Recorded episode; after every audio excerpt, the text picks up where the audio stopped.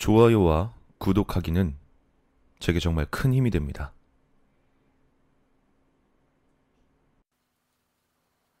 검고 푸른 바다가 세차게 밀려와 바위에 몸을 부딪힌다.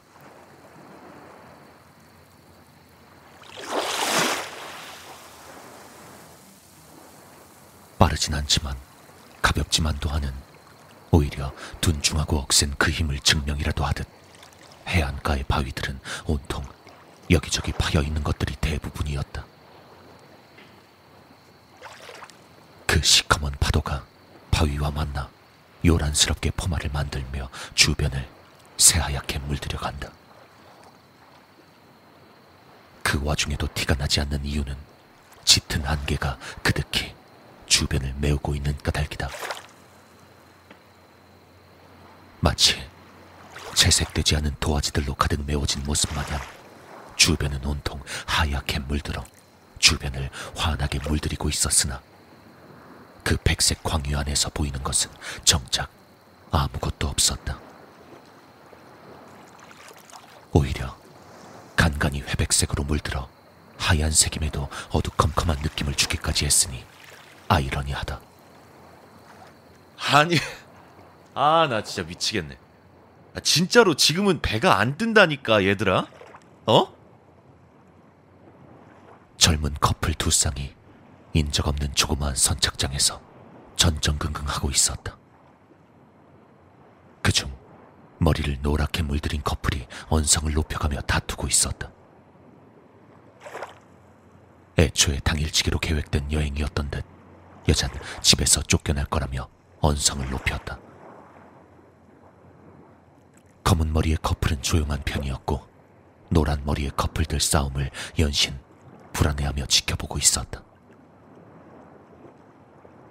뻔할 노릇이었다. 남잔 자고 가자고 하고 여잔 집에 가겠다고 한다. 결국 여자가 져주거나 남자가 포기하는 수밖에 없다.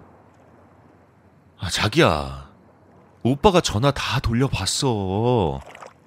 오늘 이 섬에 우리 델타 준 배 빼고는 들어오는 배가 없대잖아. 어? 물론 남자는 전화를 돌려본 일이 없었다. 애초에 오늘은 돌아갈 생각이 전혀 없었고 200일이 조금 지난 연애 기간 동안에 채 못 나갔던 진도를 쭉 빼고 싶었던 노란머리 남자의 욕망만이 보였다. 그의 가방 안에는 당일치기 여행엔 별로 어울리지 않는 양주 두 병과 짙고 독한 향수 그리고 콘돔들이 들어 있었다. 어, 저기, 일단 배가 오는지 안 오는지는 확실히 알아야 하니까, 어, 시청번호 알아내서 어떻게 해야 하는지부터 물어보자. 검은 머리 남자가 노란 머리 커플에게 넌지시 말을 건넸다. 그의 패기 없는 모습에 노란 머리 남자는 기가 찬다. 아, 저 새끼. 야, 어? 잠깐 얘기 좀 하자. 일로 와봐. 아, 빨리. 아, 왜 그러는데? 야, 여기까지 와서 모범생 놀이 하실라고? 아, 아, 왜 그러냐, 진짜. 어? 아, 좀. 검은 머리 남자의 옆구리를 발꿈치로 쿡 찌르며 조용히 쏟아붙이는 노란 머리 남자. 그 모습에 노란 머리 여자가 고웃음을 치며 비아냥댄다. 와, 답답해 미치겠네, 진짜. 아니, 진짜 배 안 뜰 거라니까, 오늘? 내 말 좀 믿고 민박집 들어가서 짐 좀 풀자, 좀! 남잔 억울하단 표현을 온몸을 이용해 격정적으로 보여주었다. 머리를 쥐어짜며 온몸을 비튼다. 검은 머리 커플은 그 모습에 어찌할 바를 모르고 당혹스러워하나 정작 같이 싸우고 있던 노란 머리 여자는 그 모습이 싫지만은 않은 기색이었다. 아니, 내가 이런 거 갖고 거짓말 하겠냐고. 드문드문 보이는 입가의 실룩거림, 양아치야. 웃음을 참고 있는 모습이 역력한 노란 머리 여자의 모습. 그렇다고 집에 가겠다는 단호함을 누그러뜨린 것은 아니었지만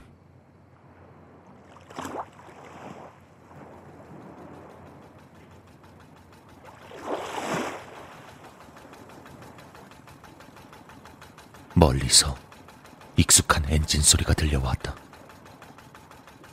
짙은 안개를 가르고 소리부터 모습을 드러내오는 그것은 여태껏 한 사람 빼고 모두가 기다렸던 여행의 종착지였다. 바다에 짠내 물씬 나는 소금기를 잔뜩 머금고 예전엔 나름대로 말쑥했을 그 모습을 잃어버린 채 색이 바래버린 한 척의 낡은 배. 그 배에서 새까맣게 그을린 피부에 훤칠한 남자 하나가 로프를 들고 나오며 말했다. 그 혹시 육지 가실 분들이에요? 안 그래도 금방 섬 나갈 거니까 육지 가실 거면 얼른 타세요. 가는 길에 내려드리지. 남잔 두 커플에게 행선지를 물으며 로프를 선착장 쇠말뚝에 칭칭 감아 배를 고정했고 노란머리 여자는 노랑머리 남자에게 그 셀쭉한 눈을 고정했다. 어? 아, 들켰네. 미안해. 아, 왜? 삐졌어? 하지만 익살스럽게 너스를 떠는 노란머리 남자에게 마저 화는 내지 못하고 그렇게 누그러진다.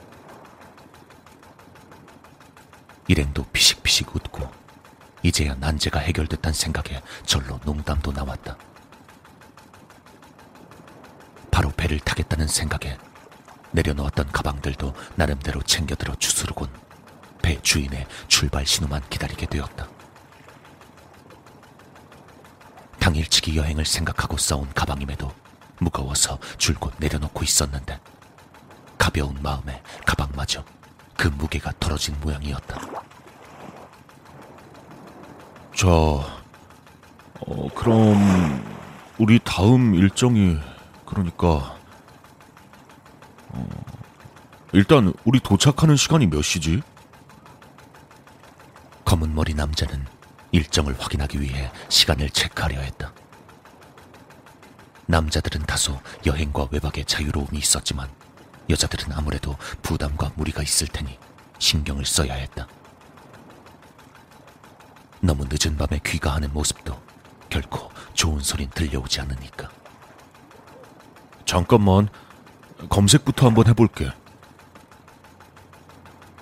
검은 머리 남자는 춤에서 스마트폰을 찾는다. 그러다 왠지 허전한 느낌이 들어 주머니에 연신 양손을 찔러 넣어본다. 사각형의 매끄러운 그 익숙한 바디가 잡히지 않아 이번엔 애써 둘러메었던 가방을 다시 내려놓고 가방을 뒤져본다. 하지만 그 어디서도 남자가 찾는 물건은 나오지 않았다. 아, 아, 아까 그 식당에 두고 왔나 봐. 나 금방 다녀올게. 잠깐만 기다려. 검은 머리 여자 역시 남자친구를 따라 일어선다. 검은 머리 커플은 점심때까지 머물렀던 섬 안의 식당으로 황급히 발을 돌렸다. 그러던지 말던지 노란머리 커플은 정박되어 있는 배 앞에서 언제 싸웠었냐는 듯 애정을 과시하고 있었다. 녹색의 작은 숲과 다수의 암반들이 하얗게 주변을 메운 이 섬은 꽤나 커 보였지만 사실 민가의 크긴 그렇게 크지 않았기에 식당까진 금세 당도할 수 있었다.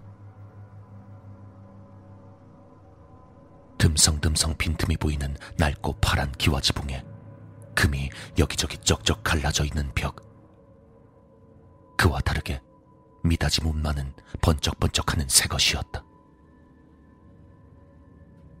간판도 없이 오는 손님이 있으면 식사를 내오고 없으면 많은 그런 섬마을의 낡은 식당.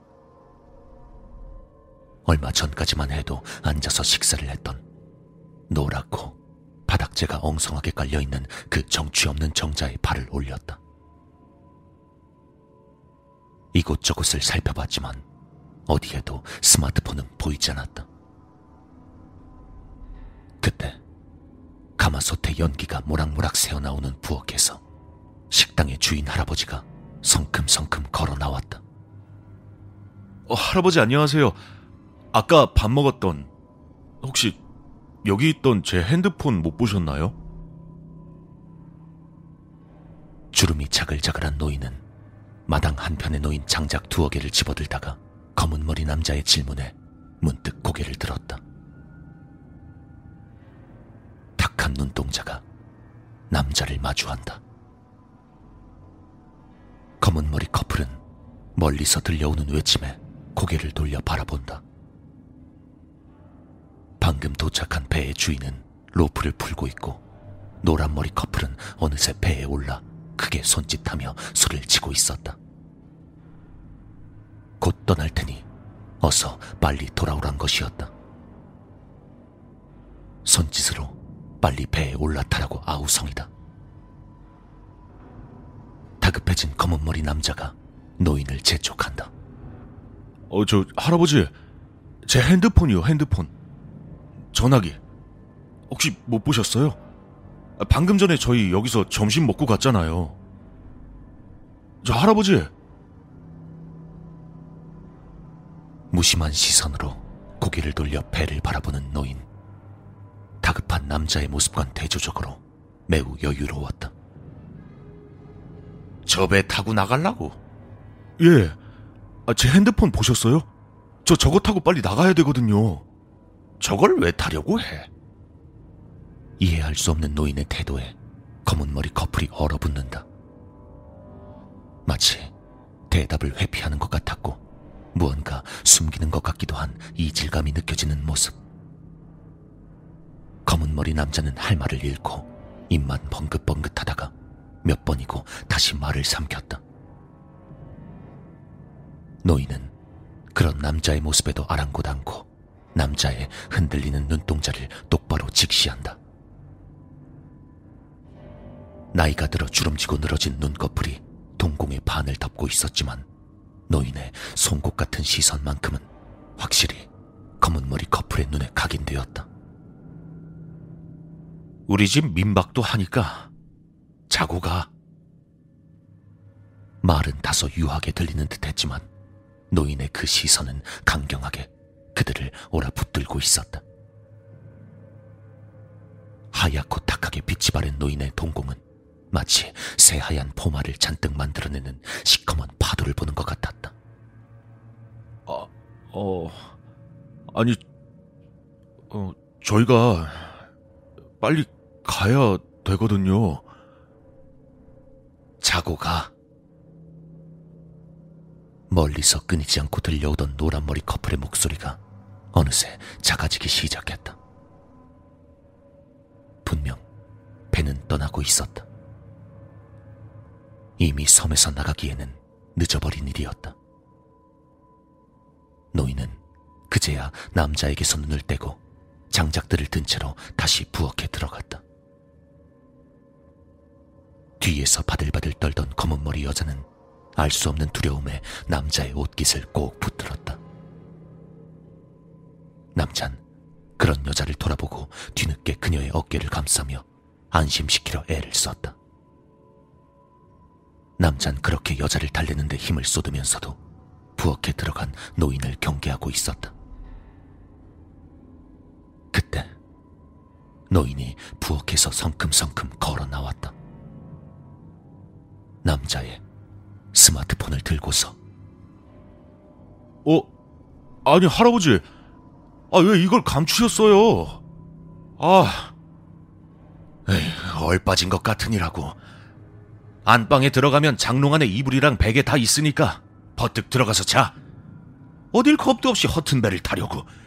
에이, 음. 남녀는 의아함에 넋을 잃고 노인을 바라보았다.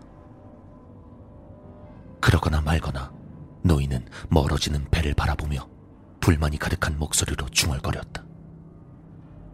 지천에 안개가 이렇게 고약하게 끼어 있는데 육지로 가는 배가 당초에 어디 있어?